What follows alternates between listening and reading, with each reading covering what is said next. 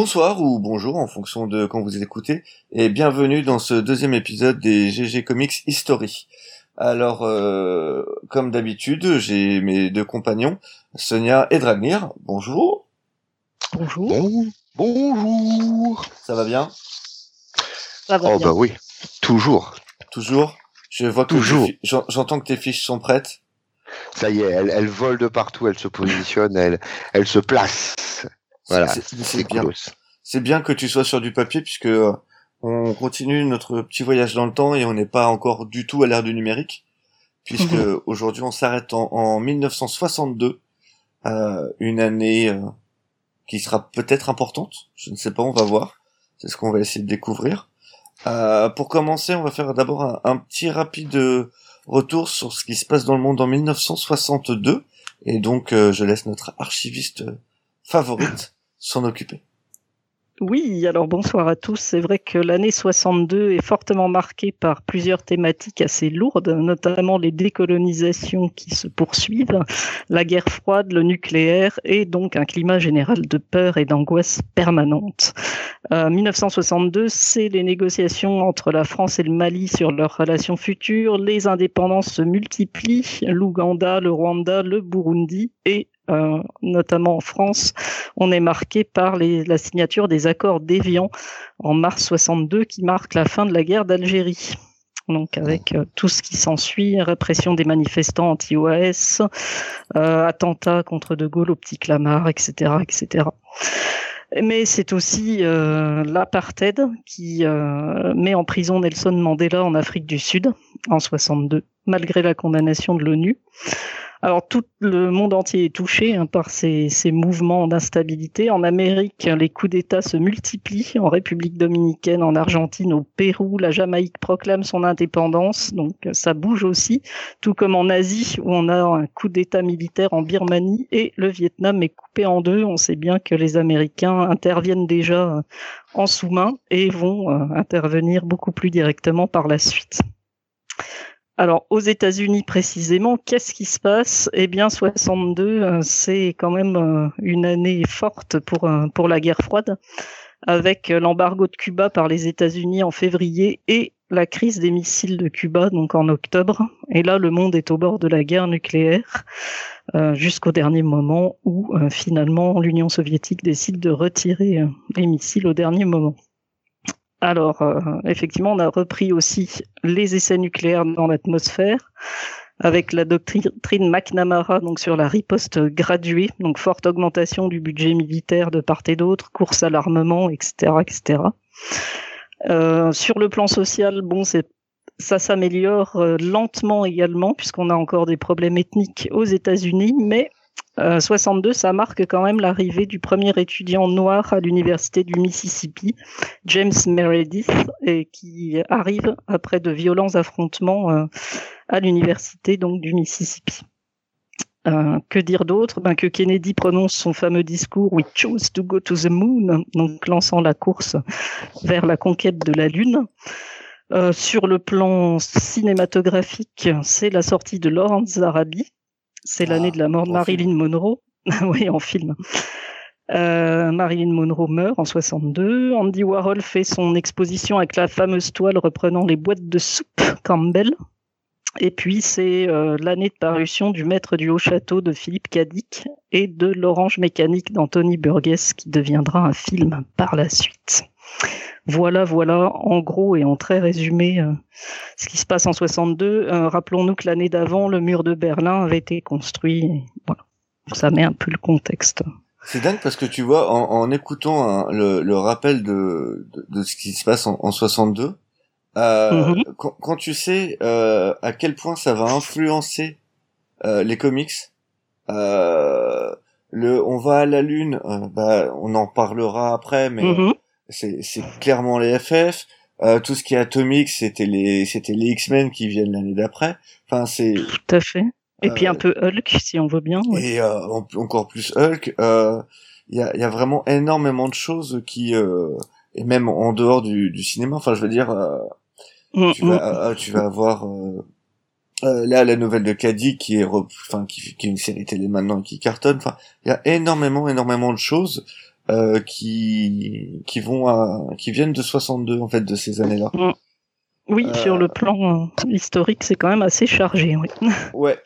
Euh, c'est aussi, et je vais faire ça vite fait avant que, que d'enchaîner sur le reste, euh, un petit récap des naissances et des décès. Mhm. C'est euh, le 21 février 62, c'est l'année naissance de Dwayne McDuffie. Euh, le 27 février, c'est Andy Kubert. Euh, le Mhm. 14 avril, Daniel Cloudes. Le 9 mai, c'est Ty Templeton. Le 22 juillet, c'est Kelly Jones et Del Known. Euh, Mac Mignola naîtra le 16 septembre 62, pareil, euh, 16 novembre pour Darwin Cook, Joe Quesada 1er décembre et 8 décembre pour Eric Larsen. Sacrée série, là encore. C'est quand, Ouais, quand même, euh, quand même du beau monde hein, en, en 62. Et malheureusement, c'est aussi l'année de décès de euh, Dick Calkins, qui est le premier Ah, dessinateur de Buck Rogers, de 33 à 47 quand même. voilà, Ouais. pour les, les- le, le petit instant naissance-décès. C'est important de, Ouais. de voir un petit peu les contemporains, et donc qui seront les prochains à partir. Et Mm, surtout de voir que tout à fait. 62, c'est une belle année quand même. Euh, c'est une année riche, ouais, ça c'est clair, aussi bien au niveau historique, que ce qui va impliquer derrière, euh, de toute façon, des retombées dans le comics, puisqu'on sait que l'un aspire l'autre, l'un inspire l'autre, pardon. Mhm. Et puis, ouais, au niveau des naissances, quand même, euh, il y a, il y a, il y a de quoi couronner quelques têtes, quoi. Il y a, euh, Ah bah, y a quelques. T'as du Kubert, Sacrée t'as génération Mignola, qui euh, prépare. t'as. Quesada, Larsen. Ouais, Quesada. Larsen, oui. Darwin aussi, ouais. Cloès, euh, qui, qui est très très Ouais. bon. McDuffie, moi j'aime beaucoup. Qui justement, Non, un, année. justement un auteur, un auteur noir, hein, Dwayne McDuffie. Mhm. ouais, ouais, tout à fait, ouais, absolument. Non, mais c'est, c'est, et même certains d'entre eux sont déjà morts, voilà. Donc, ça, c'est Oui, Malheureusement, oui, Hélas, ouais. oui. Enfin bon, Darwin Cook. Malheureusement. Aussi. Enfin bon. Euh, mais avant de donc de passer à 1962 et donc euh, à l'arrivée de Marvel, la vraie arrivée de Marvel, euh, rapide résumé de ce qui se passe entre 39 et 62. On y reviendra dans d'autres émissions euh, qui seront euh, dédiées à ces années-là. Euh, on verra un petit peu euh, ce qu'on abordera. Euh, à la fin de la guerre, en fait, les super-héros commencent assez vite à retomber dans le dédain et l'anonymat et sont plutôt euh, vite remplacés par des séries d'horreur et de science-fiction. Euh, c'est euh, dans les années 50, ça sera même un peu avant, je pense euh, 45. Euh, ça sera l'explosion de, de ces comics euh, avec donc tout ce qui sera en récit d'horreur et, de science-fiction. Ça sera aussi l'arrivée du Comic Code. Euh, Draguin, tu me rappelleras l'année. C'est 1952 ou 54, je dis peut-être des bêtises, je suis plus. Il reste Je sais que- 54, moi. oui. Je, je, sais- je sais qu'en 52, il y a déjà des premiers remous puisque le Sénat se saisit, euh, se saisit un petit peu de tout ce qui est pop culture et euh, Seduction euh, of Innocence, donc de, de Wetham, euh, lui va prendre son envol et son essor en 54. Ouais, Ouais. Mm, C'est 54, hein, le Mhm. Comics Code Authority. Ouais. Ouais tout à fait, mais il aura fallu le temps avant de le mettre. hein, Oui, le- bah, ouais, c'est un bon sachant- paquet de débats, oui. C'est ça, en sachant que le Comic Con va du coup euh, un peu tuer, donc, euh, enfin même euh, Mm. un- beaucoup tuer euh, ces comics et donc tous les récits dits d'horreur ou de science-fiction. Il faudrait faire très très attention dans ce qui sera vendu et euh, à partir de la fin de ces comics, il ne va plus rester qu'un marché très moribond. Euh, vous allez, il y aura euh, ce qui va fonctionner beaucoup, ça va être les, les romances comics. Mhm. Euh, comme Archie qui euh, fera là ses meilleures années en termes de vente. Euh, et euh, des adaptations euh, de euh, de trucs plus ou moins euh, soit de guerre euh, soit des, des trucs comme Ar- euh, comme Casper ou Denis la Malice qui sont des, des gros vendeurs. Euh, reste malgré tout euh, Superman qui continue à tenir la dragée haute avec euh, des trucs comme à peu près 700 à 800 000 ventes par mois euh, et les déclinaisons euh, multiples et diverses de, de Superboy, Superman Girlfriend Lois Lane, Superman euh, Jimmy Olsen, etc. Donc Marvel, eux, sont au plus bas, enfin même n'existent pas encore tout à fait. Et euh, il y a eu une grosse vague de licenciements dans les années euh, 50, et où euh, Stan Lee se retrouve quasiment tout seul, en fait, à, à Mhm. gérer euh, Marvel. Il y a quasiment plus personne. Euh, sauf que voilà, en, en 1959 arrive euh, Flash. Et euh, Flash, c'est euh, c'est pas Superman, c'est pas Batman qui par contre, pardon, lui aussi vendait, continue à bien vendre, mais moins. C'est pas c'est pas eux qui vont euh, relancer l'ère du super héros, ça va être Flash. Flash Mm. qui sera relancé euh, non pas au numéro 1 euh, comme on en pourrait le, le penser, mais qui sera euh, euh, relancé au numéro 105. Et parce qu'en D'accord. Ouais. En fait, à, à l'époque, euh, les euh, les, euh, les, euh, DC a, a peur que les marchands de journaux soient réticents à, à tenter un nouveau titre, en sachant que le marché du comic c'est pas foufou. Et donc du Mhm. coup, DC décide de non pas relancer au numéro 1, comme on le ferait maintenant, mais de relancer au 105 qui est le numéro suivant l'arrêt de la série. Ouais, une politique exactement inverse de celle voilà. qu'on a maintenant. C'est une politique Ouais. exactement inverse. Mais euh, voilà, les, les, les kiosquiers, puisque le réseau de distribution de comic shop n'existait pas encore, Mhm. enfin, pas encore, il allait commencer que quelques années après. Et voilà, pour pas que les mecs aient peur, on redémarre au 105, vous inquiétez pas, il y a déjà son public, etc. Ce qui était complètement faux. Et, euh, et c'est donc Flash qui va, pardon, qui va relancer complètement l'intérêt des, des super-héros. Et, euh, et nous arrivons donc en 1961, puisque 62, c'est pas tout à fait la vraie, la vraie année. Ragnar, Oui, en fait, en 61, qu'est-ce qui se passe?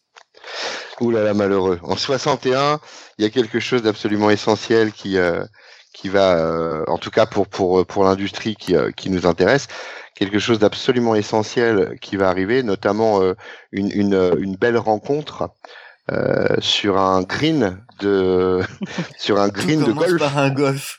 Tout commence, Tout commence par golf. un golf, absolument, puisque euh, euh, en fait, euh, Martin Goodman, qui est euh, donc le, le gentil patron de Timely, euh, qui est en fait l'ancêtre de, de, de Marvel, euh, il est en plein golf avec euh, Qui est le Jack successeur d'Atlas.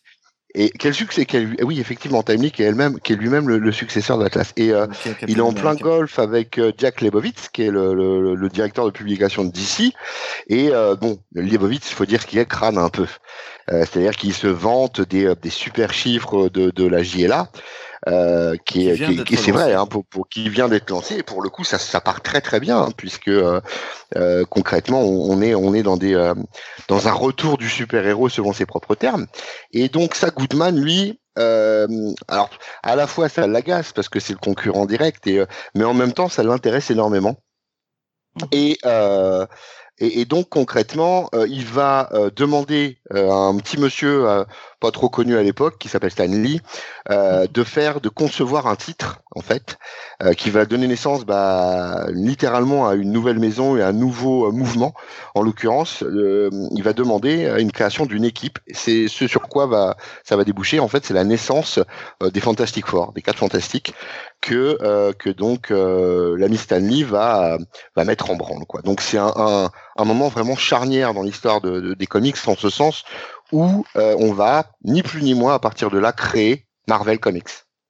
Ouais. Oui, je crois En- que le nom Marvel Comics, c'est bien 62 en fait. C'est 62, tout à fait. En fait, Mm. 62, c'est absolument, la- ouais. c'est l'année de naissance de Marvel, en sachant que le, euh, le, le premier Fantastic Four est daté de 62, si ma mémoire est bonne, mais qu'en fait, Alors- comme il y a un petit décalage d'impression, C'est ça. il est sorti En fait- en novembre 60. Novembre 61, oui. Alors en fait, il faut se rappeler qu'à l'époque, euh, les comics étaient euh, datés non pas de la date de leur sortie, mais de la date de leur retrait Mhm. des magasins.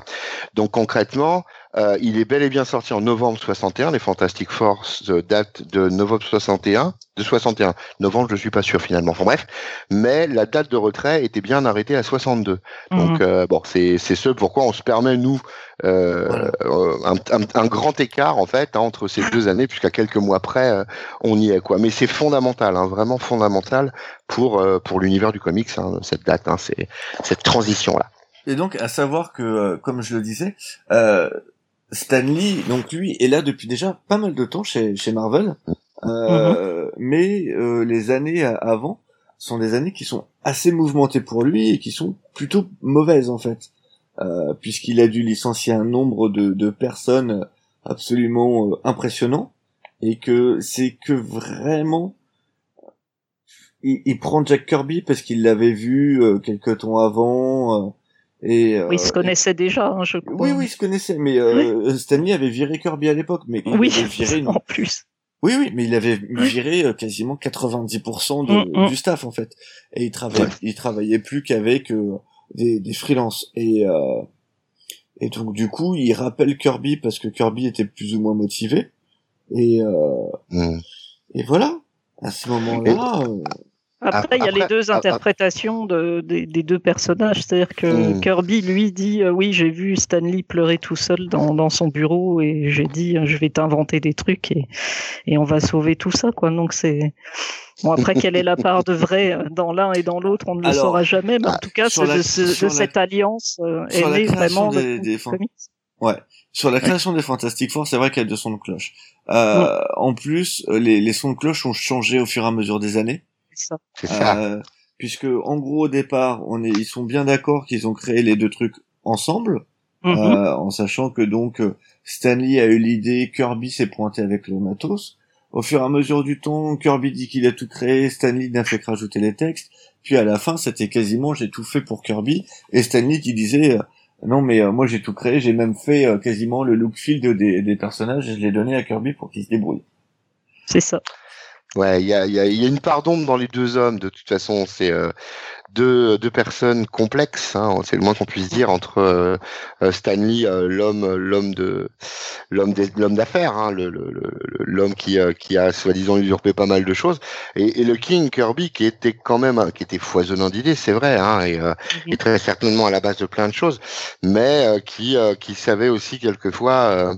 Un petit peu arranger euh, les choses à sa sauce. Hein. C'était un homme qui était euh, qui était assez euh, rude.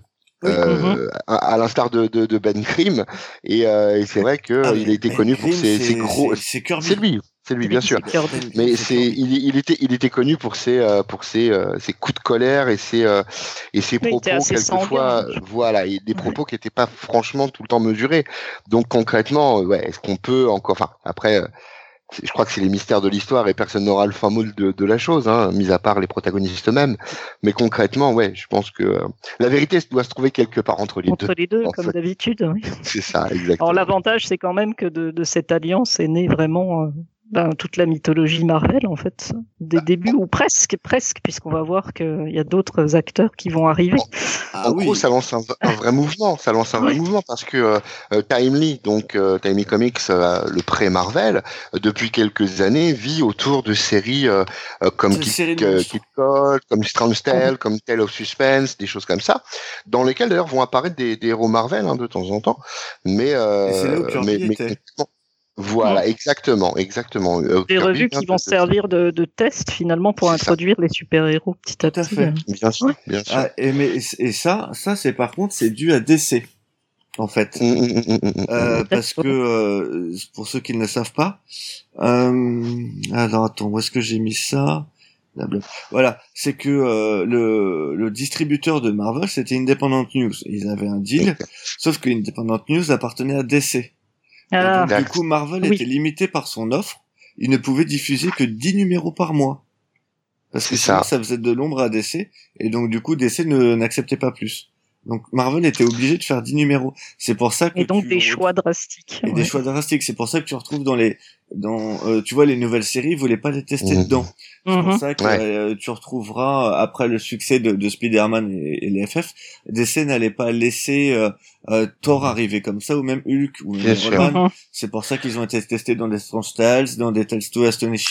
euh, C'est ça. Que tu retrouveras pendant des Tale of années Suspense. et Tales of Suspense. Et c'est à partir du moment où Marvel euh, arrivera à se euh, séparer de ce distributeur-là que les que les séries Thor, Iron Man, Hulk qui sont déjà bien avancées, hein, puisque c'est une centaine de numéros Mhm. plus tard, euh, vont avoir leur propre titre. Mais en fait, avant, ils sont bloqués par ce point. Ils sont bloqués par le deal qu'ils ont avec un avec leur distributeur qui est Independent News et qui donc appartient à DC. Alors moi, ce que j'ai trouvé intéressant aussi dans ces, ces quatre euh, fantastiques, finalement, c'est qu'on est très loin des personnages iconiques de DC, euh, comme Superman, Wonder Woman ou, ou Batman, mais qu'on a affaire à des, des personnages qui ont des caractères qui sont parfois un petit peu éloignés du héros finalement. Euh, quand tu vois la chose qui est un monstre bourru, euh, euh, parfois un peu euh, voilà violent, euh, colérique, etc. la torche qui est un ado immature, bon certes Wasp, mais enfin quand même pas bien bien fini encore dans sa tête. sous Storm qui est une femme, alors j'allais dire effacée, mais voilà très très années 60 finalement. Et Reed qui est un, un scientifique binoclard, on n'est pas dans le, les iconiques de de chez DC finalement. C'est c'est aussi drôle parce que c'est un quelque chose que t'as pas forcément l'habitude de voir chez le concurrent, je trouve. Mais ça a fait un, ça, a fait un, un vrai. Euh, enfin, il y a eu énormément de courriers euh, suite à ce premier numéro puisque tu, euh, enfin, Red Richards, il avait les tempes grisonnantes. Euh, mm. Ben Grimm est bourru. C'est un, c'est limite encore un comics monstrueux, mais cette fois-ci avec des humains. C'est ça. Euh, c'est très spécial. Et euh, alors par contre, j'avais dit qu'il était sorti en, en, novembre, mais non, c'est faux, il est sorti en août 61, toutes mes excuses. Ouais, c'est ça, ça me, ça, me, ça me semblait bizarre, novembre, ouais. 8 hmm. août 61, donc la même semaine où, où l'Allemagne de l'Est euh, euh, commence à construire son mur. On souhaite son mur, oui. Ouais.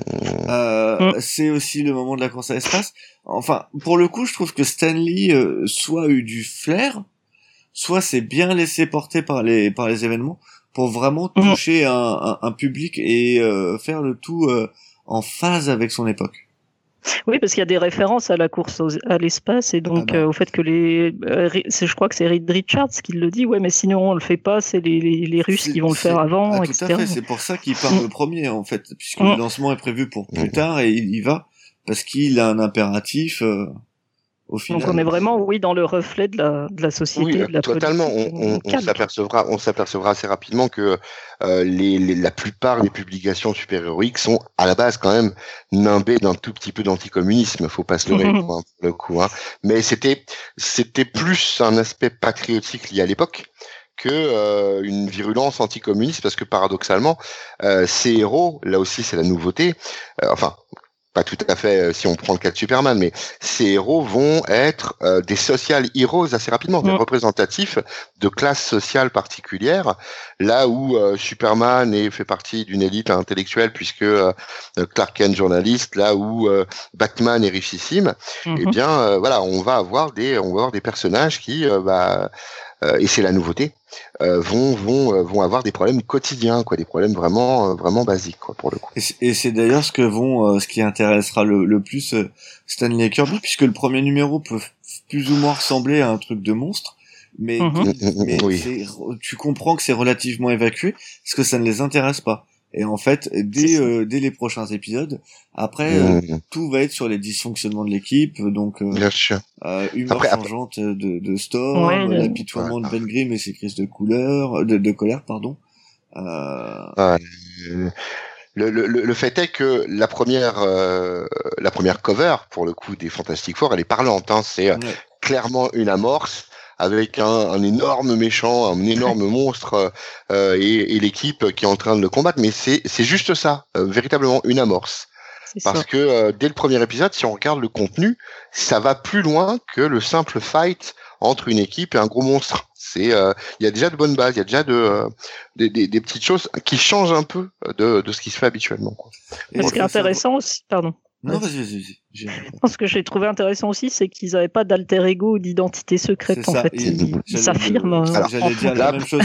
C'est la ah. première fois qu'on a des héros sans identité secrète, et ça, c'est un choc. Euh, même encore, même encore maintenant, combien de super-héros n'ont pas d'identité secrète? Alors oui. Il y en a pas tant que ça. Oui et non. Euh, c'est-à-dire qu'en fait, on, a quand même pendant pas mal de temps reproché à donc Stanley slash Kirby mhm. euh, d'avoir fait un joli petit copier-coller des Challengers of the Unknown. unknown c'est vrai. Qui n'existait pas à cette époque-là. Euh, si si, c'est la première apparition 157. Euh, de, des, des Challengers of the Unknown. Ah oui, absolument. Ouais. Euh, donc concrètement, qui eux-mêmes n'avaient pas de, euh, pour le coup de d'identité secrète, qui était euh, un groupe de quatre personnes qui euh, euh, luttait contre des ennemis venant de d'autres dimensions ou d'ailleurs. Enfin, il y a quand même des petits points communs à droite, à gauche, hein, pour le coup.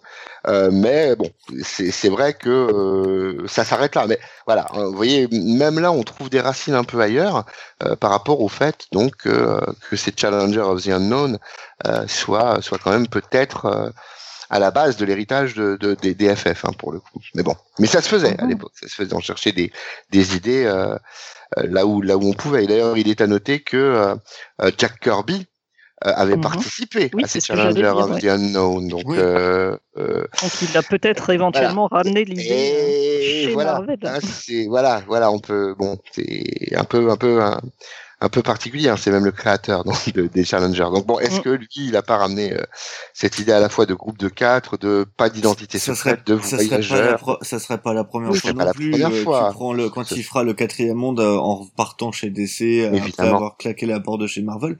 Clairement, mm. c'est Thor et ce qu'il voulait faire que Marvel lui refusait à l'époque. Bien sûr. Évidemment.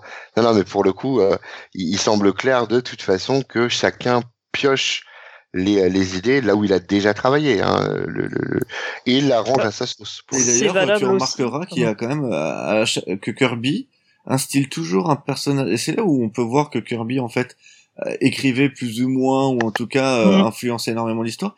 Dans quasiment tous les comics de Kirby, euh, tu as un personnage en colère et irascible. Euh, tu as Ben Grimm sur les FF, dans le quatrième monde, t'as Orion, euh, mhm. dans Thor, Thor est plus ou moins colérique, mais on peut plutôt parler d'Odin. Euh, on, on, reconnaît la, la patte. Euh, enfin, Kirby s'écrit souvent lui-même. Euh, oui, il a des personnages comme ça un petit peu récurrents. Si on prend le, la figure du traître aussi, qu'on verra apparaître chez, chez, chez Loki, hein, par exemple, etc., qui est assez récurrente dans ces, dans ces histoires. Beaucoup d'histoires de frères d'ailleurs. Hein, oui, beaucoup. oui, oui, De frères, Bien sûr, mais bon après, après que Kirby place un personnage colérique, c'est juste euh, un clin d'œil personnel, hein, parce on parle quand même d'un homme euh, qui a donné euh, rendez-vous à un groupe de quatre personnes pour se battre au coin d'une rue de New York, quand même. Hein, on est, enfin, il, il s'engueule avec des mecs le matin, il leur dit moi ce soir, j'ai pas le temps de vous prendre tous l'un par un, mais ce soir à 18h je suis là, et le soir à 18h il était là quand même Pépère. Hein, donc on est sur un, on disait tout à l'heure sur un sanguin, oui, mais un revanche quoi. C'est, oui, oui. Il, se, il, se projetait, il se projetait dans ses créations, ça c'est indubitable. Hein, D'ailleurs, le cigare de Grimm, hein, on sait d'où il vient. Hein. Ah bah, mais Grimm c'est le personnage qui lui qui est le plus qui lui ressemble le plus. Bien sûr, bien sûr. D'ailleurs, j'avais y compris son, son aspect torturé. mais c'est pour ça que j'avais adoré quand Mark Wade euh, tue Ben Grimm et que les, les FF finissent par aller le chercher euh, mm-hmm. au, au, ciel. Ils arrivent devant Dieu et qui est en fait Kirby qui écrit euh, et dessine les aventures des FF avec son cigare. C'est magique. C'est magique à ce moment-là. Moi, mon petit cœur, il...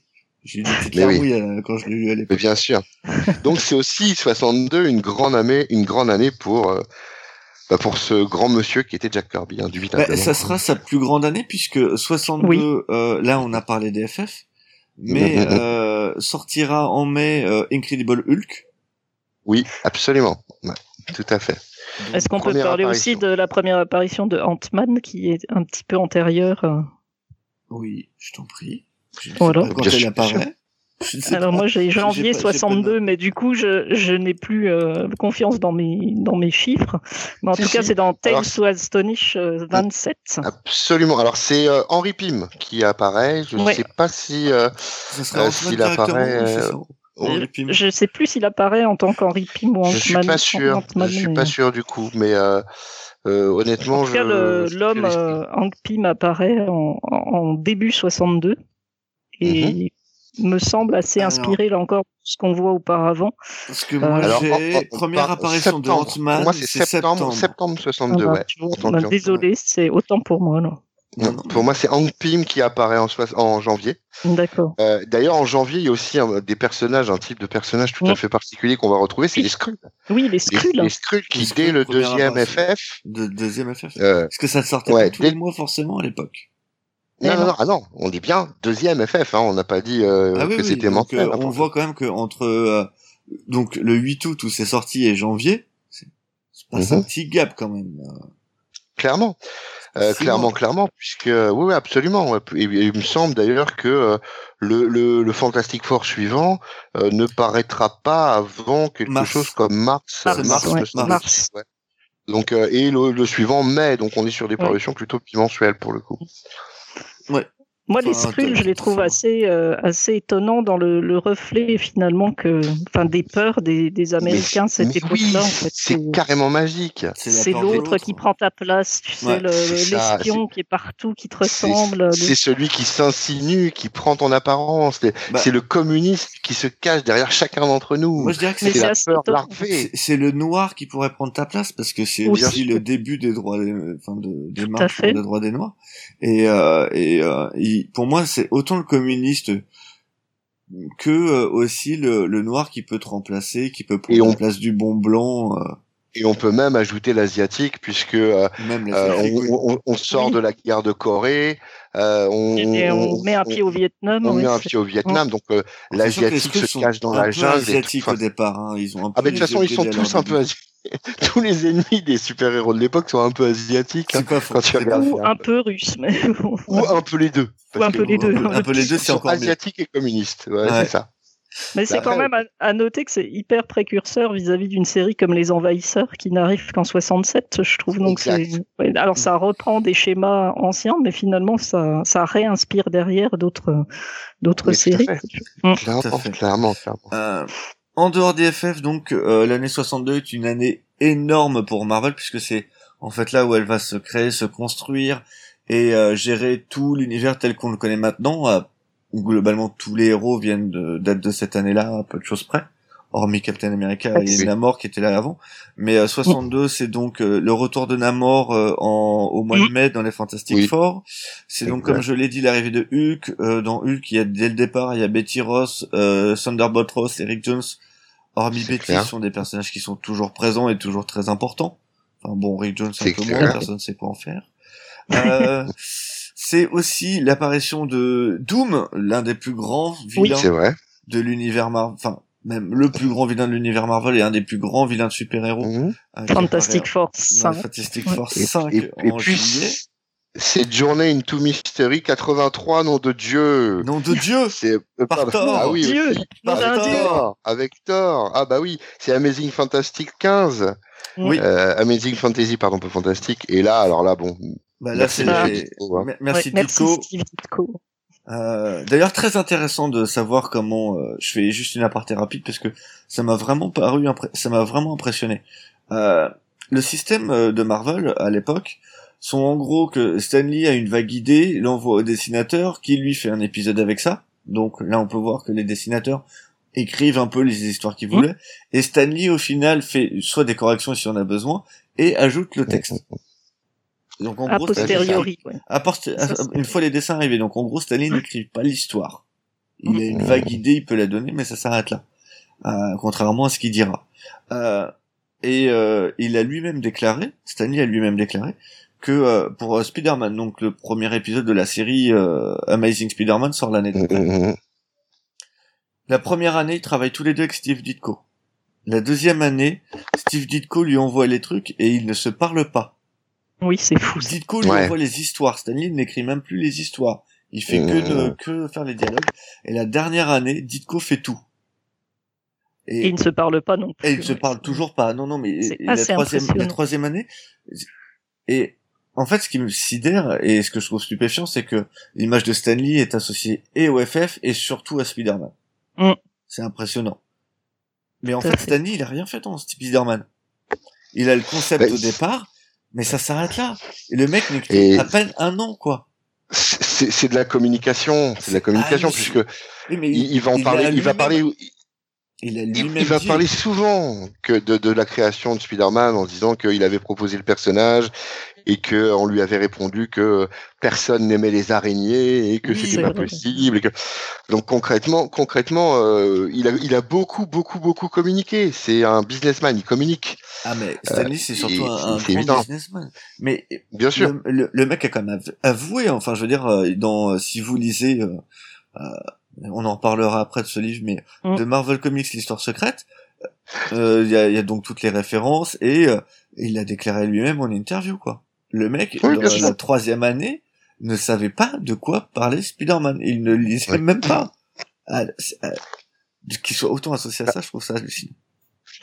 C'était, c'était pas son, enfin, est-ce que c'était vraiment son rôle à l'époque, puisque Bah, il était rédacteur oui. en chef, je te rappelle.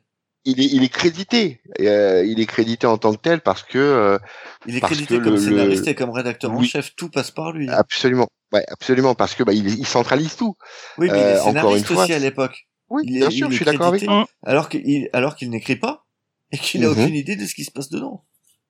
Ouais, clairement, clairement, clairement. Bah, c'était une méthode qui, euh, bah, visiblement, qui, euh, qui, qui, qui a porté ses fruits malgré tout, même si euh, on sait que c'est un peu une escroquerie intellectuelle pour le coup, mais c'est pas le seul à avoir tenté ce genre de choses. Et, quand je pense à Ditko ou à Kirby, c'est pas les seuls à avoir été victimes à un moment euh, de, euh, de, de, de noms comme ça. De, on- je pense à Bill Finger hein, pour pour ce qui est de Batman dans un autre registre, quoi. Mais euh, Euh, Concrètement, Joe oui. Euh, ouais, bien sûr. d'a- On- on- D'ailleurs, euh, Joe Oui. Shuster arrivera en 62 ou 63 chez euh, Chez Marvel. chez Marvel euh, Oui. et euh, Sous la- un pseudo, hein, je crois. sous un pseudo parce qu'il était encreur. Et Hein euh, Ouais. le- c'est Stanley qui l'embauche. On dévie encore un petit peu, mais je vais recadrer un peu après euh, Mhm. parce que c'est une histoire hallucinante. Euh, c'est Stanley qui l'embauche un peu par pitié.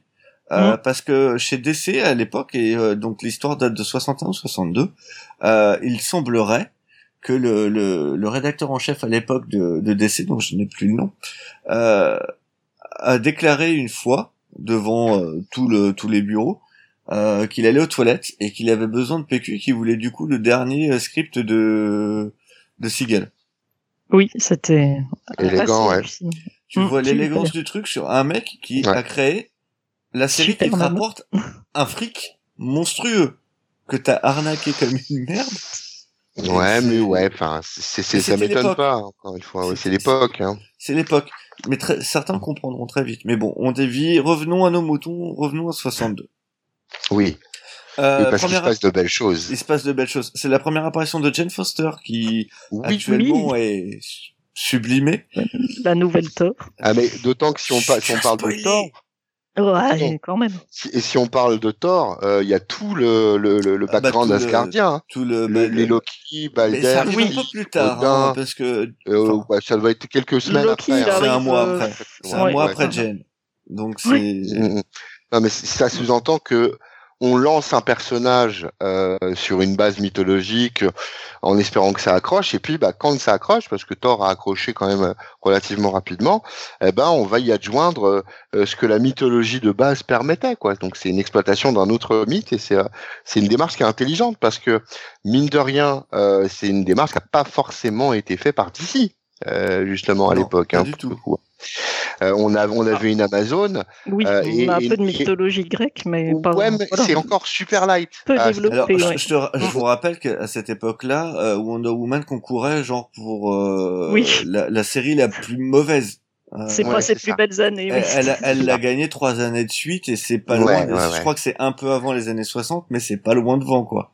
C'est Mm. ça. Et, et le, le fait est que fond euh, chez Wonder le, le Woman. principe, le principe de l'exploitation de la mythologie grecque chez Wonder Woman, c'était, euh, c'était peanuts à l'époque. Là, on a vraiment, on met vraiment un pied, un pied dans euh, une Ah, entière mythologie euh, scandinave, quoi. C'était très vraiment Kirby, ça d'ailleurs. C'est un Oui, grand amateur clairement. de mythologie nordique. Et c'est et c'est là où il s'éclatera le plus d'ailleurs. Ça se Mm. voit que c'est dans, dans Thor, euh, là où je pense Stanley a, me, a peu misé dessus, euh, mais c'est dans Thor où il s'éclate le plus.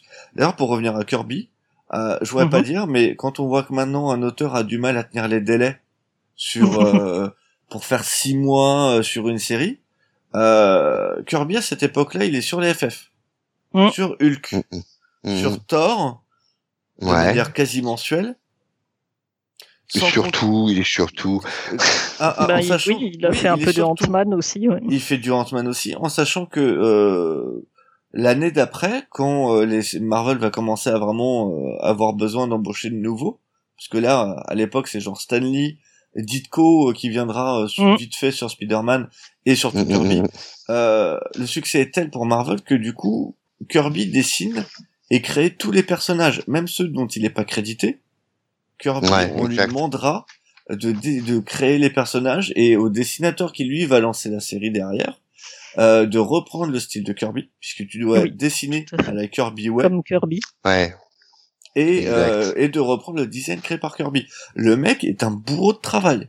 C'est, je tiens à préciser, euh, c'est hallucinant. Oui, il est assez hallucinant après- comme dans son rythme. Après, il faut remettre les choses en place. Même à l'époque, euh, c'était quand même une exception. Enfin, je veux dire par là que c'était un mec qui était qui avait un débit exceptionnel. Oui, Euh, et, et, euh, et- et concrètement, même les autres, euh, les autres dessinateurs, les grands de l'époque, euh, les, les, les plus connus, ils avaient déjà pas un rythme mensuel et pas sur autant de séries. Quoi, faut remettre les choses à leur place. Ce type était une exception pour le coup, hein, vraiment quoi. Mais c'est le king. euh, c'est faisable, c'est possible, sûr. bien sûr. devant le roi? Non, mais oui, pour le coup, on n'a pas grand-chose à dire de quant à son travail rendu, quant à ce qu'il a été, quant à ce qu'il a fait. Mais il faut surtout le pas le prendre pour une règle. Ce serait tellement pas lui rendre hommage. Non, non, je pense clair. pas que ce serait une règle parce qu'il est vraiment particulier. Mais tu vois, une série mensuelle, c'est pas mal déjà. Les gens prenaient Oui, un peu plus ouais, le rythme. Ça, vrai, euh, je suis si d'accord. euh, Ditko euh, faisait que Spider-Man, mais tenait un rythme mensuel, il y avait pas de problème. Bien sûr, Et il bien sûr, tenu bien sûr. pendant des années. Ah, il a eu Voilà. Strange après, Doctor Et Strange. plus que ça. Et oui, après, les Doctor Strange, j'ai plus de trucs. Mais Oh, Romita, Romita aura tenu Oui. pendant des années aussi. Enfin bref. Bien sûr, bien sûr, bien sûr. Euh, donc 62 est une énorme année pour euh, pour Marvel, euh, même si ça ne se voit pas tout de suite, Euh, parce Mhm. que les, les ventes mettent un peu de temps à arriver. Et euh, même si c'est un gros succès, on est quand même loin des succès que peuvent faire les adaptations de Denis Lamalisse ou de Superman. On en est encore très très loin. Ah ouais, clairement. ouais. Même même loin de Archie, hein, pour le coup, hein, Ah qui ben, euh, encore très loin. à l'époque, euh, ou de- que, ou- euh, on- ou nous on de- parle de, de succès, parution. mais bien sûr. Et puis on, est axé, on est axé sur les, les super héros, mais euh, euh, des firmes comme Harvey qui avait euh, Hot Stuff ou, euh, ou encore Casper qui était un personnage Ah, Mhm. oui, incroyablement populaire, quoi. Des, des, euh, Oui, avec des ventes impressionnantes. hein. Ah mais clairement, clairement, un, un, un Casper en moyenne euh, tapait les 400 000 quoi. Et- Ah ouais. Ah, plus que ça, mon bon quoi. ami. Oui, Ouais. moi je Oh, pensais non, que c'était plus. j'ai bien même. dit en moyenne. Hein. En moyenne, c'était euh, sur euh, sur une année, c'était euh, c'était ouais, c'était à peu près 400 000. Archie, il était à 450 000 et même plus que ça. Mais c'est vrai que les, les, les, les gros titres euh, de, de, de l'époque n'étaient pas ceux qu'on connaît. Et Casper en 62 est sixième, euh, Ouais. derrière Archie, à 400, Ouais. à 436 000. ouais, c'est Ouais. ça, 400 000 à peu près. C'est ce que je disais. Et là, Ouais, on parle, alors, petite précision, Mhm. euh, on- pour les chiffres dont on parle, on parle de chiffres de vente cette fois-ci, et non C'est pas ça. de, Mhm. Et non pas Mhm, de mhm, chiffres euh, de, de tirage, puisque De tirage. à, à cette époque-là, euh, les chiffres sont donnés par les envois de la poste et par les achats ça, Mm. euh, directement. c'est ça. Euh, Et d'ailleurs, pour, pour Marvel, le premier titre euh, est, euh, alors j'ai les chiffres sous les yeux, 44e euh, Mhm. pour, pour, pour cette année. Et c'est euh, le, le, le, Modeling le- with comment, Modeling with Millie, donc Millie the Model, euh, qui est à 143 000. Donc on est, Ouais, on est euh, loin derrière. on est très très loin derrière, très très et, très et loin même les. Fantastic Four ne font pas partie du truc. Non, ils sont pas dedans. Ouais, ouais, Ils sont pas dedans année. et pourtant on sait que c'est un succès. Bien Euh, sûr, Puisqu'on retrouve euh, Strange Tales ou Journey into Mystery, euh, c'est ça. ouais. Astonish, euh, qui sont... euh, Non, non. Là, pour le coup, euh, DC Comics campe vraiment les, les premières En places. tête de, de Ah oui, de loin de loin. c'est 740 000. Enfin, C'est Mm. ça, ouais, ouais, tu vois. Et les euh, et puis bah Archie, euh, qui est la deuxième firme de l'époque. Alors tout en sachant que cette même année, euh, justement, puisqu'on parle de, on parle de- d'éditeurs, Mhm. on a l'éditeur qui était le plus gros éditeur euh, de toutes les années 40 et 50, en l'occurrence Dell Comics, Mm. eh ben, qui va arriver une petite bidouille. Euh, donc concrètement, euh, Dell Comics a fait une alliance euh, il y a quelques décennies auparavant avec euh, donc une, une entreprise qui s'appelle Western Printing and Lithographing. Donc en gros, cette firme Western Printing and Lithographing a les, les droits des personnages Disney, par exemple, ou encore des personnages de Wildsland, vous savez, Woody Woodpecker, et Mhm. même de la Warner Bros. Donc, en fait, cette firme euh, partage les droits pour, l'exploitation et c'est Dell Comics qui publie ça. Et en 62, il y a un gros, euh, un gros schisme économique entre ces deux sociétés, donc un vrai problème économique, et ils se séparent. Et, et ça donnera naissance à Gold Key Comics, qui est euh, donc euh, le, bras armé de la fameuse Western Printing and Lithographing, qui donc Golke Comics va reprendre les parutions de Disney, de, Walt, de Walter Lantz, de, de Warner Bros. et même plus tard fera paraître les comics Star Trek, les comics Twilight Zone, et ça va mettre un coup, mais vraiment un coup énorme à Dell Comics. À Dell. Ah ouais, ouais, vraiment terrible, qui fermera ses portes d'ailleurs hein, au début des années 70, 73 de mémoire. C'est pourtant marrant puisque du coup Dell Comics en 62 récupère Tarzan. Oui, non, oui. Bah, Alors moi j'avais vu que Dell Comics arrêtait Tarzan au numéro 131 et justement c'était Golke qui le, le, saisissait après et publiait le 132. Mais Alors en, fait il y a de ça, c'est-à-dire que euh, concrètement, euh, n'ayant plus euh, plus grand chose à se mettre sous la dent. Ils vont, euh, Dell Comics donc va euh, va recentrer son, son tirage donc mhm. euh, et ils euh, donc par exemple ils vont annuler le Lone Rangers après 145 145 numéros. alors que c'est une, une, série qui, qui, qui, marche bien. Et puis dans le dans la mythologie américaine, le Lone Ranger, c'est quand même quelque chose de très important pour le coup. Euh, ils vont perdre euh, Tarzan, ils vont euh, effectivement euh, perdre Tarzan en, en, juillet 62. C'est ça, ça doit être en juillet ou en août dans, dans ces eaux-là, effectivement.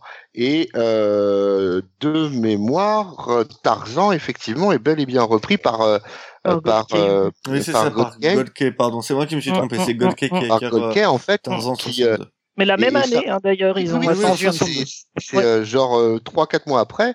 Euh, en fait, concrètement, c'est un pied de nez. Hein, c'est mm ils sont venus comme des charognards et ils ont euh, d'ailleurs c'est pas la seule série hein, mais ils ont picoré comme ça à droite à gauche sur le cadavre de, de Dell jusqu'à le faire disparaître. Donc Dell Comics qui était un géant hein, littéralement hein, mmh. premier des ventes dans les années 40 et, et même 50 eh ben c'est le début de sa petite mort malheureusement quoi. Donc euh, voilà ce qui se passait aussi euh, dans d'autres n'est pas rose dans le monde eh, absolument absolument, absolument.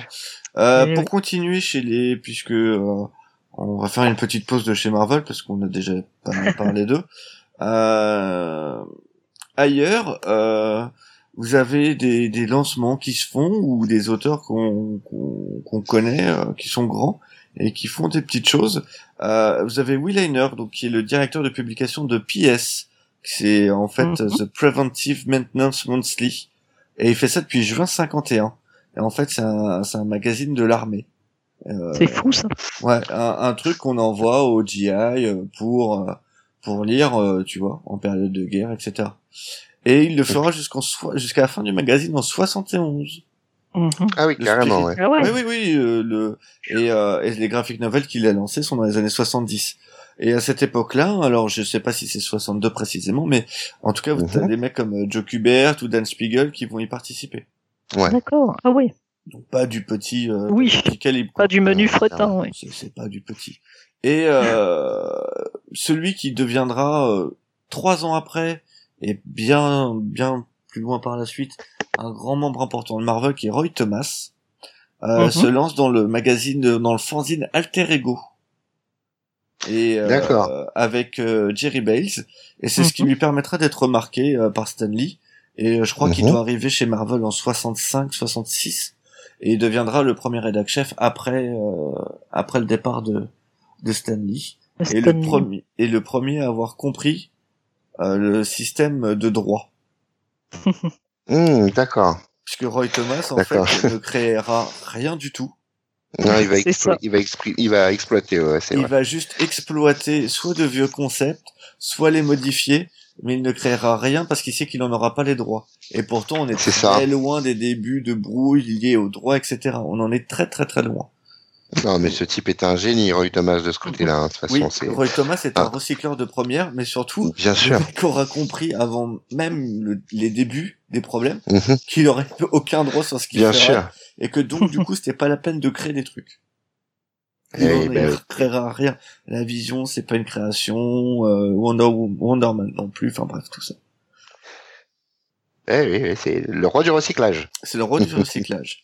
Euh, chez DC, euh, hormis euh, hormis Superman qui se porte plutôt bien et qui fait son petit bonhomme de chemin, et, euh, et Batman qui fonctionne bien, qui d'ailleurs va même fonctionner encore mieux puisque quelques années plus tard il y aura la série télé. C'est ça. C'est après. 66. C'est 66. 66, 66, Oui, ouais. 66. Absolument. Euh, en 62, c'est le lancement de Aquaman. Oui. Ah Oui. oui. Eh oui. Euh, lui, qui lui aussi n'aura pas d'identité secrète. Arthur Curry, C'est vrai. le roi des mers. J'aime bien quand tu fais comme ça. Euh, c'est aussi le début de Atom, avec le lancement de la série Atom. Euh, c'est les débuts des Metal Men, euh, dans un titre dont je n'ai plus le nom, mais qui auront leur propre titre l'année suivante. Mhm. Euh, c'est aussi la, la première apparition de Dr. Light. Premier du nom. Ah oui, exact, oui, absolument. Ouais, ouais, ouais, ouais. Justice League of America numéro 12, Ah ouais, absolument. pour être précis. Ouais, et euh, d'ailleurs, euh, Dr. Light, qui pour moi sera un, un très bon vilain, mais Mm. euh, absolument pas exploité. Ah, il... Et le mec a un pouvoir sur, le, sur la lumière. Ouais, mais il est toujours un peu loser. Il est. C'est juste est toujours un- incroyable. il est toujours un peu loser. Et puis euh, son pendant sera quand même, euh, son pendant féminin euh, sera quand même utilisé durant Infinite Crisis. Euh, Crisis en Infinite utilisé. Earth, pardon. Ouais. Et, et mieux utilisé. utilisé. Après, on le retrouve, euh, on le retrouve dans les années 80, le Dr. Knight chez, dans la Suicide Squad, où, euh, où c'est un personnage totalement, totalement nauséabond et, euh, et intéressant pour le coup. Euh, Mais bon, c'est pas, c'est pas à cette période-là qu'il sera employé le, enfin, dans les années 60, 70, c'est beaucoup de méchants sont, sont de la chair à, sont de la chair à héros, hein. on, leur tape dessus et euh, il y en a peu qui sont vraiment conçus. D'ailleurs, c'est ceux qui sont les plus remarquables, sont ceux qui, euh, qui ont un background intéressant. Les autres, c'est ouais, c'est juste euh, pour marcher dessus, hein, concrètement. C'est vrai. Ni plus ni moins. Et je pense que DC seront donc les premiers aussi à casser le quatrième mur Mhm. Mhm. avec euh, Strange Adventure 140 qui Oui, sort en exact. mai, mille- euh, en mai 62, qui est une aventure euh, avec le staff de DC, euh, où tu retrouves donc Julius Schwartz, Sid Green, euh, Gardner Fox, et euh, ces derniers, en fait, Sid Green et, et Julius Schwartz, euh, tentent de remémorer à Gardner Fox une histoire qu'il a écrite et qui contient la clé pour sauver la Terre d'une invasion alien. Ouais, ouais, les- c'est vrai que c'est un c'est un premier pas vers euh, l'insertion du réel dans l'irréel, quoi. Et euh, et, et c'est pour l'avoir lu en plus euh, il y a pas très très longtemps, euh, c'est vraiment quelque chose de très bien foutu. Je veux dire, ce récit n'a pas à pâlir des des productions actuelles en termes d'originalité, de de euh, de côté complètement barré. Et on se dit que euh, les années 60, c'est vraiment les années du LSD. hein. Il y a pas, il y a pas. Il n'y avait pas à dire.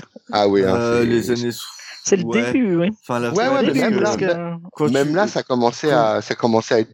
Enfin, je veux dire, les mecs essayaient des trucs, hein, c'est sûr. hein, parce que Ouais, mais, franchement, euh, quand tu vois ce que Engelhardt, euh, Gerber euh, s'enquillaient euh, quand ils étaient Dans les années leur scène- 70, ouais. quand ils étaient chez Marvel euh, à l'époque euh, au, au plus fort du plus fort et qu'ils faisaient ce qu'ils voulaient, c'est hallucinant. Enfin, il y a des il y a des anecdotes qui sont ouh, Ah oui, ça, Les- ça les mecs, planait euh, sérieux. hein. ça planait sévère à cette époque-là. Mais euh, ce qui, ce qui Bah, on le voit déjà en 63 dans Doctor Strange, hein, ça planait. euh. c'est vrai. Mais. Ditko, ce qui n'était pas le cas de Ditko? C'est fou, ouais, d'ailleurs. Par Lui, contre, euh, très, son très- lectorat planait pas mal. hein, ouais. Ah oui, mais pas lui. Et du coup, Ouais. il détestait son lectorat. C'est ouais, c'est mais c'est un type assez étrange, hein, Ditko. C'est euh. Enfin, assez étrange. Et je trouve qu'on retrouve bien ce, ce personnage un peu sombre dans son Spider-Man d'ailleurs, qui est quand même c'est un homme. pas le héros que tu, que tu rêves d'être au premier Ouais. abord, c'est-à-dire euh, un petit ado malingre, euh, bon, qui, qui se fait tabasser par les autres. euh, c'est pas le, le gagnant de la fac, quoi. Et ça, c'est Mais marrant Spi- aussi. quoi. Spider-Man est très sombre, hein, et c'est pas ce que veut Mm. Stanley d'ailleurs. Oui. C'est Mm. Ditko Oui, qui, euh, qui l'impose euh, à ce que ça soit si sombre. Mm. D'ailleurs, dès Ouais, que partira et que ça sera Romita Junior, à ce moment-là, tu rentreras dans le côté euh, romance de avec Gwen, etc. Ouais, Pas exact. du tout au départ où Ditko veut en faire un comics Non. noir et sombre. Mais Dico est un homme, est un homme euh, un peu torturé, un petit peu, un petit peu euh, entre deux, entre deux choses. Euh, un républicain affirmé, en plus, bon, et, euh, et avec des idées bien, bien forgées. Et euh, oui, pour lui, euh, il vit pas une époque joyeuse du tout. Quoi, hein. Il le dira dans dans une interview un peu plus tard que euh, cette époque de de, de, de création pour lui, c'était un exutoire, hein, clairement. Hein. Donc euh, un exutoire de toutes ses pensées les plus euh, les plus sombres hein, pour le coup. hein.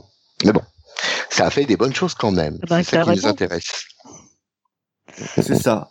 Euh, C'est sûr que l'alliance Stanley Ditko, ça devait pas être rigolo tous les jours, hein, parce que c'était Non, mais vraiment je- des, des personnages La- L'alliance, la- l'alliance n'importe qui Stanley, ça devait pas être simple parce que euh, il était, enfin, vous avez lu le même livre que moi et c'était pas un garçon facile à, à- à vivre.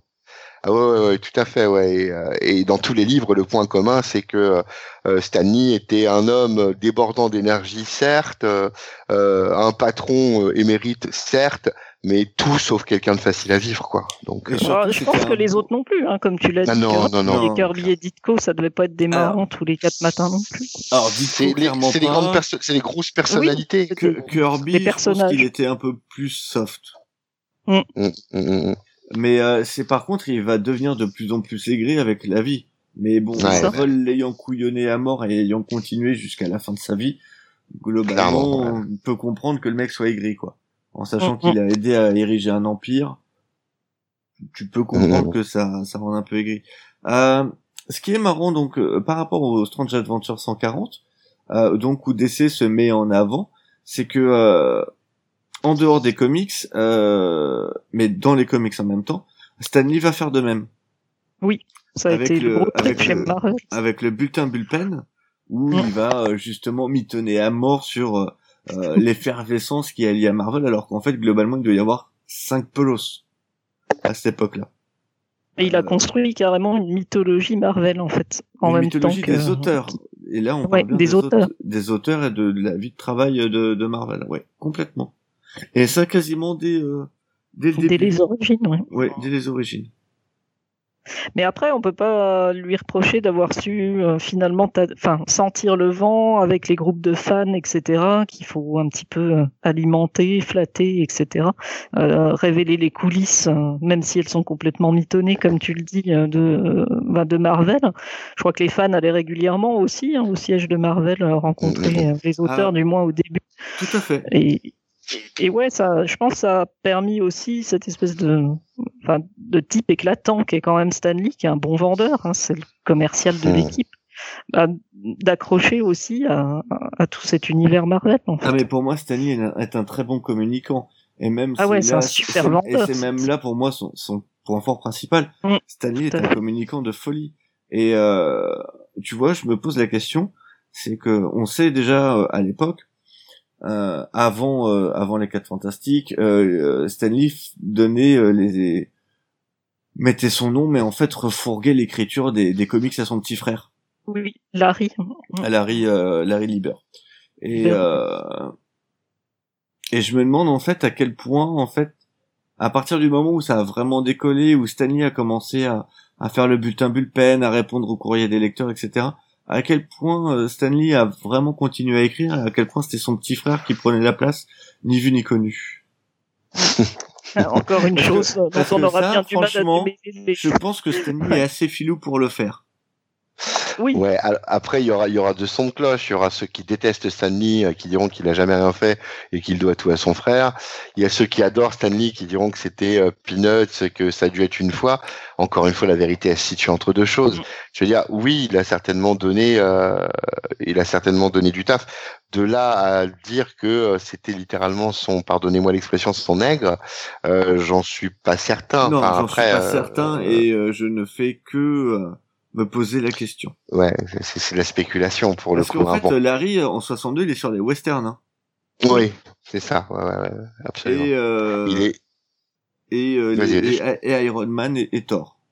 Hum, hum, hum, Absolument, ouais, tout à fait. Donc concrètement, il a, il est vrai une, euh, une importance, hein, puisqu'on est sur des séries euh, quand même qui vont, qui vont finalement propulser Marvel à la place qu'on lui connaît maintenant. Mais, mais dans quelle mesure, quoi Dans quelle mesure? On sait que déjà, même chez Timely, on sait que même Stanley lui-même a été intégré à l'époque euh, à, à Atlas par le biais familial. Donc euh, concrètement, euh, bon, voilà, on c'est dur à estimer, c'est dur à estimer parce que d'un côté ça dessert euh, le, le personnage, ce qu'on le veuille ou non, que ce grand personnage des comics qui est Stanley, mais en même temps ça irait tellement avec sa personnalité que c'est difficile, c'est difficile, très Euh, difficile. Alors, j'arrive je suis- j'arrive pas à, à retrouver, mais euh, il faut aussi noter, euh, même si ça a pas l'air comme ça, euh, l'implication de la secrétaire de Stanley. J'ai plus son nom en tête alors que pourtant je connais. Ah, elle est morte il y a pas très très longtemps. oui. Oui, oui, oui, oui. Euh. Florence. euh, Alors la Mm. première, Euh, donc celle qui était là un petit peu avant et qui était là au début des années 60, qui est Mm. l'une des plus connues, parce que je crois qu'il en a eu deux qui sont très connues, et qui a aussi beaucoup œuvré pour euh, pour Marvel en coulisses et en sous-main. Et euh, Alors, le rôle. il me semblait qu'elle euh, arrivait qu'en très important. 63, moi, mais euh, Flo, moi, Flo Steinberg. Steinberg. Steinberg. Steinberg, c'est ça. ouais. Elle est, elle est, elle Mais est je crois que c'est juillet, ouais. 63, ouais. Ah, bah, Euh, tromper alors. Bah, alors mais après, euh, à l'histoire, vérifier. l'histoire, c'est aussi de dire que euh, Stanley a épousé une, une secrétaire hein, pour le coup, hein, Non mais puisque c'était un de euh, ma femme. Stanley était un de c'est ma femme. c'est ça, oui, oui, clairement, C'est le Hugh clairement. Des hein. comics, hein. Quand il fait Oui, son oui, dans. Iron Man, euh, c'est pas non plus ouais. C'est clair. Mais par contre, elle arrivera, oui, euh, Flo Steinberg, elle arrivera plus tard. euh, euh, je, je crois que c'est aux alentours de 63-64, il me Ah, semble. bah, moi je me suis dit trompé. alors. 63, mais J'ai vraiment, on n'est plus, pas loin. euh, Ça arrive pas longtemps après le lancement de. J'ai plus, euh, j'ai plus les trucs en tête et puis j'avoue que là faire une recherche maintenant ça me paraît un peu difficile. Mais c'est vrai que c'est un personnage qui a été, euh, qui a été euh, prépondérant. euh, On fera donc dans un les, euh, spécial sur elle.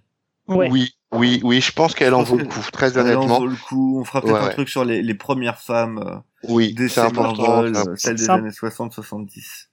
Ouais, ça s'impose. Franchement, ça s'impose. Parce que leur influence, mine de rien, bien que euh, euh, sous couvert de, quelquefois même sous couvert de nom masculin, a été absolument essentielle, quoi, pour le coup, vraiment.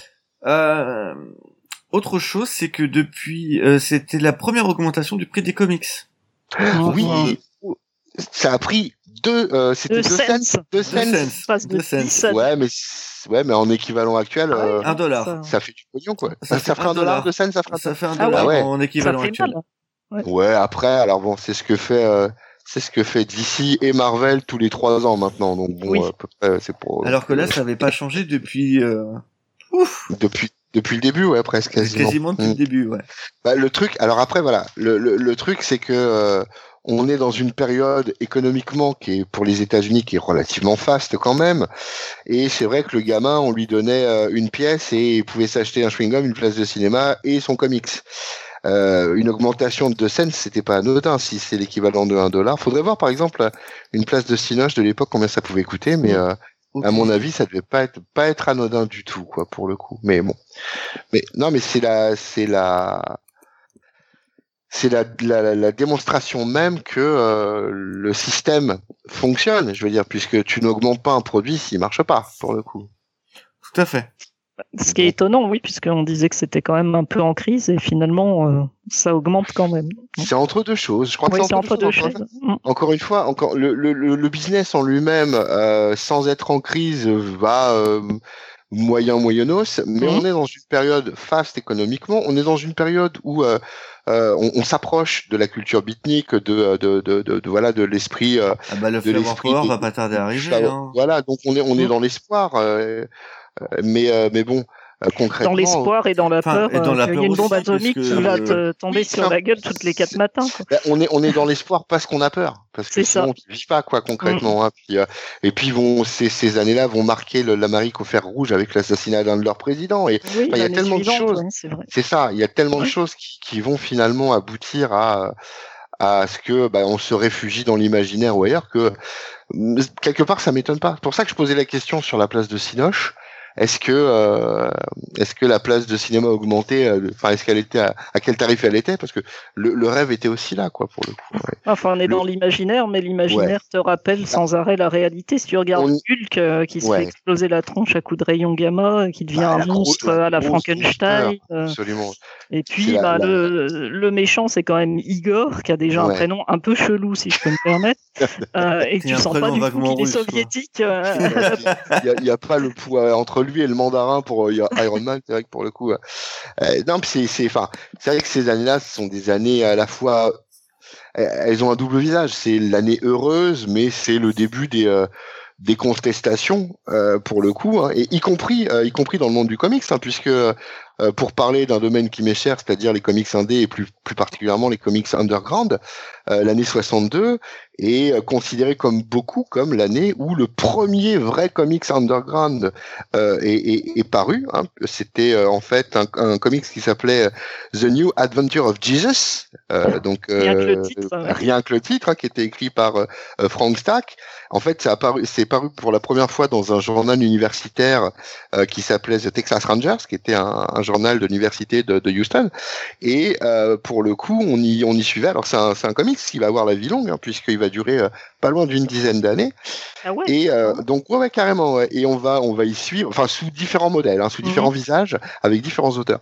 Et on va y suivre donc ce nouveau Jésus qui vient euh, sur sur notre planète, enfin dans, à notre époque, et qui bah, se retrouve face aussi bien à, au nouveau problème de la jupe courte que au problème de ceux qui vont pas à la messe. De, enfin, ce, ce, Jésus est assez torturé, comme comme il doit l'être d'ailleurs en vérité, mais concrètement, il est entre deux trucs. Il est entre l'envie euh, de euh, d'être un hippie parce que le, mhm. Jésus est quand même le premier hippie et puis le côté super réac de, de, de son euh, de, de, son de son église quoi donc c'est c'est une vraie grosse critique religieuse et pour le coup ça c'est une nouveauté parce que c'est vraiment un des premiers comics qui ouvertement critique l'aspect religieux et le puritanisme américain donc pour le coup 62 de ce côté-là c'est à mon goût, euh, quelque chose d'intéressant. Le, le, le, le, comics ne raconte plus de gentilles petites histoires. Non, non, il fait vraiment dans la caricature, dans le, dans la, dans le rentre dedans ouvert, quoi. Vraiment le truc.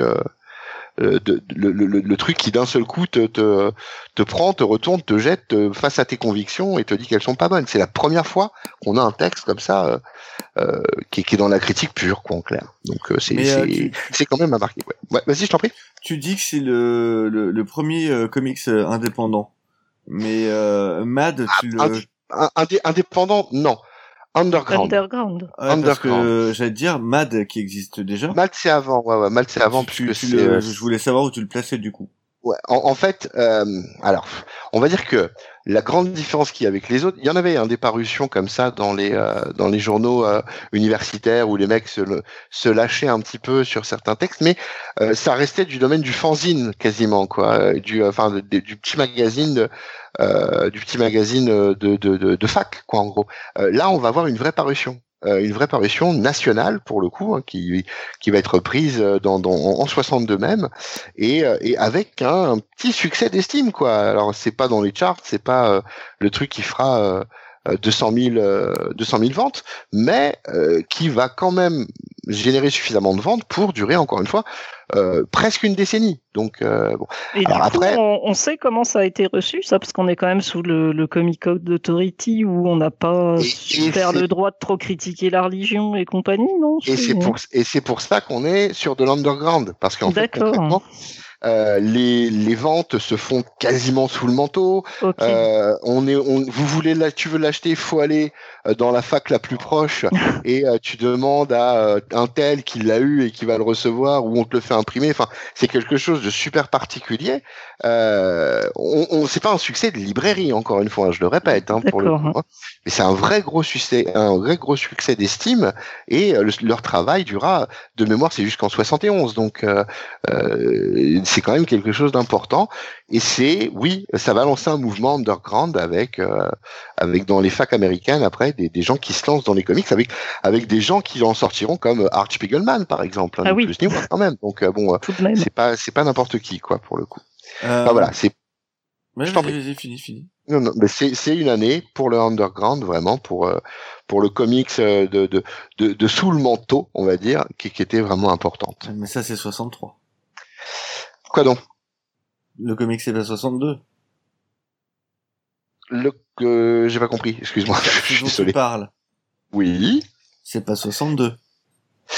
Euh, le, le, le, alors la première parution de The New Adventure of Jesus, c'est mars 1962. Ah d'accord, j'avais cru que c'était 63. Alors, euh... parce qu'en fait, c'est dans le Texas Rangers, euh, le, le, fameux petit journal dont je parlais, et, et, après il y en aura des tirages qui vont être entre guillemets grosse guillemets officielle euh, dans les années suivantes. D'accord. Euh, on parlait du Comic Code. Le Comic Code a, fait euh, beaucoup de mal aux comics. Et, Mhm. Bon, maintenant, il n'existe plus, donc c'est bon. euh, ces comics à l'époque étaient existaient encore ou, ou étaient déjà décédés complètement? Je crois Euh. qu'ils existaient encore un peu. Jusqu'à 64, ils revendent. en- euh, il me semble bien que. Euh, il me semble bien que euh, ils vont revendre en 64 ici comics de mémoire. Hein, je j'ai peut-être des bêtises, euh, mais euh, ouais, ouais, il me semble bien que Gaines est encore à la manœuvre Est-ce et qu'il tiendra bon. Vas-y, vas-y, je t'en prie. Non, vas-y, vas-y.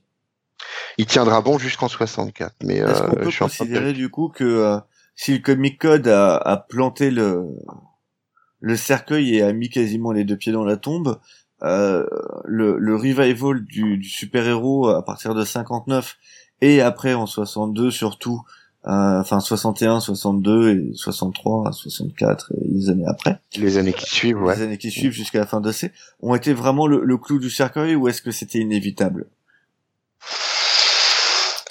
C'est une autre orientation. C'est euh, quelque chose qui, euh, qui qui va qui va se lancer presque naturellement. En fait, c'est un, vrai revival pour le coup. Hein, et il faut bien comprendre que euh, si on, on fait le parallèle avec les séries télévisées, euh, par exemple, hein, euh, je te dis une bêtise, c'est 61 ici comics, pardon. Ah bah voilà. 61, Le problème- ouais, Ah, ouais, enfin, c'est revendu en bêtises. 64 à National Periodical, ce qui est, C'est une branche ça. de DC en fait. D'accord, ouais, c'est ça. Donc euh, les deux dates sont peuvent être acceptées. en, en 1961 ici c'est comics, Gaines bah, qui vend ici comics. Voilà, il- Gaines Mhm. revend, donc il est plus au manage, j'ai dit une grosse bêtise à Primaire Industry, C'est et ça. finalement, effectivement, en 64, il va, il, il va être C'est racheté par un, chez DC en fait. par DC, ouais, tout à fait. Donc, pour en revenir à ce que je disais, enfin, ce qu'on disait, est-ce que, euh, est-ce que c'est planter le clou euh, Non, c'est euh, s'orienter sur une autre voie, contraint et forcé, hein. Oui, je Mais pense que ça oblige aussi à réinventer d'autres choses. Alors tout en picorant quand même euh, des petites choses dans les années d'avant, parce qu'on regarde les Fantastic Four, on disait il y a quand même ces histoires de monstres qui sont clairement héritées des périodes d'avant. Euh, les. Skrulls qui sont quand même aussi euh, issus de la science-fiction. Enfin, Ant-Man qui est un petit personnage. Enfin, les hommes microscopiques, ça date aussi de la science-fiction des années 50, etc. Enfin, on est obligé de repiocher dans des choses plus anciennes comme le Frankenstein de Mary Shelley pour retrouver Hulk et compagnie. Ouais. Donc, il y a, Clairement. finalement, d'avoir une interdiction, ça te permet de réfléchir à comment la détourner finalement. Oui, absolument. D'être ouais. inventif et de recréer autrement. Alors C'est ça, bah, évidemment, euh, dans, dans le lot, tu as de la casse, il y a des morts, Mhm. mais finalement, ça permet de réinventer autre chose pour passer au-delà, en fait. Bien sûr, ouais, puis ça, enfin, après le, Ouais. le, le, le, le Comic Code, le Comics Code Authority, euh, qui a été d'ailleurs généré par les, euh, les éditeurs eux-mêmes. Hein, euh, Un on- peu quand on- même contraint et forcé, mais Contraint et Contraint et forcé, for- ils n'ont pas eu le choix. Oui, ah, ils ont, je suis d'accord. Ils ont, mais ils ont préféré le faire eux-mêmes plutôt Mm. qu'on leur impose. En gros, c'est C'était ça. plutôt malin, remarque, mais Bah, Oui, bien c'est- sûr, oui, clairement. Parce qu'ils Après- que si on leur le- imposait, ça aurait été pire. Clairement. Oui, largement. Bah, on est, à une époque euh, entre le macartisme et, euh, et ce genre de choses. On est à la recherche de tous les démons de l'Amérique euh, qui n'en sont pas d'ailleurs forcément. Mais oui, ça va les, pousser vers autre chose. Et puis, finalement, avec justement cette génération des années 60-70 qui va commencer à tourner vers une certaine forme de liberté et, de sédition, on n'est pas si loin que ça de thèmes plus durs, plus violents qui auraient été interdits euh, en 62. Je pense notamment à, à ce qui va arriver à Speedy, euh, le, le toxico, Mhm. enfin, euh, enfin des, des choses comme ça qui sont des, euh, euh, qui sont des, des, des, des choses euh, tout à fait particulières et tout à fait tendancieuses qui arriveront moins de dix ans après. Donc concrètement, on, a- on, a, on a quand même un essor qui, euh, le personnage de Thor, si on va par là, c'est une prise de risque parce que Thor est un dieu et euh, Dieu, euh, pour les Américains, il a pas ce visage-là. Ouais, euh, c'est un dieu unique et pas. euh, et enfin, voilà, donc, c'est euh, euh, the one. là, on the brise one- en fait. Enfin, euh, le- pr- enfin, je suis d'accord, mais euh, en termes d'image, euh, Mhm. tu restes quand même sur un wasp. Oui, ah, alors, eh ben, faut Oui, pas dire, pousser les choses. hein. Attends, que- chaque chose en son que- temps. mon Kirby, va- il a, va- il tu a vas pas, pas- pris la base de, de, de Thor qui est censé être roux normalement. Il a pris Non, un blond, si hein. demain, tranquille. Si demain, si, si demain, euh, non mais oui, mais, mais oui, parce que non mais si demain Kirby à la place de Thor, il met Shiva, ça va plus du tout quoi. Tu, enfin, je veux dire à l'époque, il se fait clouer sur une il- porte. Tu vois, il pourrait faire euh, comme dans les films maintenant où tu vois Imdol Bien Black, sûr. tu vois. Alors, oui Là, et ça non. faisait beaucoup Non, d'un coup. non, non, il pouvait pas. C'est-à-dire que En concrètement, 62, c'est tôt. hein. Justement, on est dans le, co- le Comics Code Authority Mm. et il faut bien se rappeler qu'on est dans une forme de ségrégation à- qui, est- en, en, qui est, en, porte-à-faux à ce moment-là ou qui va le devenir assez rapidement. Mais on n'accepte pas tous à l'époque d'avoir un voisin black. Alors un dieu black, c'était inenvisageable. Ce que je veux dire surtout, c'est que au regard de la religion qui est présente et omniprésente, même encore à l'heure actuelle aux États-Unis, hein, In God We Trust, etc. euh, on a, on a cette euh, Cette euh, introduction ce- de la ce- polité... oui, des- du polythéisme. hein. ce petit détournement, cette petite euh, euh, audace qui conduit à dire que on a un Dieu qui est là. C'est pas Dieu euh, all above all. euh, c'est vraiment, c'est vraiment le, le Dieu. euh, c'est le Dieu mythologique qui est parmi nous. Donc on, on a, on a quand même quelque chose d'assez osé. Donc à la, à la question qui était posée, euh, est-ce que euh, c'est mettre un clou dans le cercueil ou c'est... Ben non, on- même là on fait avancer les choses mine de rien. coup quoi, de, de, le- de, de ici, hein, j'étais plus sur ici. oui, bien sûr, ouais, tout à fait. Oui, bien sûr. Non, mais ce que je veux dire, c'est que ici Comics, enfin Educational Comics a apporté énormément, hein, le comics d'horreur, etc., etc. Ils osaient plein de choses. Et est-ce que, en fait, tuer ici, c'était tuer l'audace et, et, et faire taire l'audace quelque part. Eh ben non, non, puisque euh, Elle a Euh, pris d'autres formes. ouais. Elle a pris d'autres formes, ouais. elle, a, elle a pris Mm. d'autres formes, elle a muté. Et encore une fois, je, je reste intimement persuadé qu'un personnage comme Thor, Mm. euh, bah, c'est audacieux, clairement audacieux, puisque c'est dire, euh, vous, on a un dieu, d'accord, mais il y en a d'autres. Donc, euh, et ça, pour pour euh, un Américain des années 60, euh, c'est difficile à admettre pour le coup. Ça et le fait que l'être humain ne soit plus seul dans l'univers, etc. Mais bon, qui était déjà avant, mais qu'on réaffirme encore. Bien sûr, bien sûr. Donc là, le polythéisme plus des extraterrestres, c'est sûr qu'on est, on fait exploser le, le vieux dieu monothéiste. Donc, on n'a Mm. pas tué ici comics, on n'a pas tué l'audace des comics. Euh, le Wertham et son et son et son et sa son, son incursion, là, sa, sa chasse aux sorcières, ça aboutit, oui, à on va dire une quinzaine d'années où euh, on s'est tapé de la romance et du western. mais mais pff, mais bon. Après, La, romance même- d'ailleurs qui, sans qui aura- même sans lui, euh, on aurait eu une, redirection. Euh, si je compare encore une fois à ce qui se passait euh, à la télévision ou au cinéma, c'est l'âge d'or des westerns, c'est l'âge d'or des, des, des, comé- des comédies d'amour, c'est l'âge d'or de toute cette période donc près 1962, euh, près 1960 même on va dire. C'est l'âge d'or des, des petits films gentillets avec euh, des méchants qui sont méchants et des, euh, et des gentils qui sont gentils. Donc voilà, euh, on, on- on- est-ce que est-ce que vraiment le Comics Code Authority a eu un tel impact? J'en sais rien. En tout cas, il y a un essor au début des années 60 et, et notamment en 62. Cet essor ne vient pas de IC Comics à proprement parler, mais on peut pas dire que pour le coup, il n'y est pas totalement étranger. Enfin, c'est assez paradoxal, mais euh, Oui, il a inspiré les créateurs voilà, c'est ça. des années C'est- 60, c'est Bien clair. sûr, bien sûr. Il y a des choses qui restent quand même ou qui se transforment, parce que si on regarde, il y a un titre comme Two Gun Skid qui Oui. est réinventé aussi en 62 par Stanley et Jack Kirby d'ailleurs. D'ailleurs, le titre s'était arrêté l'année d'avant. Et donc, c'est un justicier masqué qui mélange un peu les genres de western et de super-héros. Donc, on voit bien qu'on est aussi à une charnière où on, on prend encore des outils des périodes d'avant, on y ajoute des nouveaux éléments et on regarde si ça marche. Quoi. Voir où, On voir teste. on les détourne. Euh, Où on les découvre. Tu prends euh, Spider-Man, c'est euh, Archie Comics en version horreur. C'est ça. C'est une Clairement. version cauchemardesque euh, sous Titco, c'est une version cauchemardesque d'A- d'Archie Comics. Euh, Mmh. puisque tu passes plus de ouais. temps à voir euh, euh, ce pauvre vieux Peter Parker euh, se, se faire euh, ennuyer et Exclure embêter, exclure de Mmh. partout. Euh, tu- Enfin, c'est c'est vraiment. euh, tu, tu vois les, les la plupart des personnages sont maigrichons, font la gueule. euh, T'es vraiment sur un truc très très spécial. Hein. Ouais, c'est pas la joie de vivre, hein. c'est pas les adolescents rayonnants là-dedans. Mais c'est aussi pour ça qu'il y a toute une partie de la population qui a pu se reconnaître dans ce personnage qui était pas le. Ah bah puisque Ah, le premier de la classe. bah, c'est la c'est euh, les FF sont la création des, des héros euh, à problème mais Spider-Man c'est euh, c'est ton Oui, voisin il cumule. Hein. Ouais, mais c'est ton voisin Ah, c'est toujours la loose. ça peut être toi, ouais.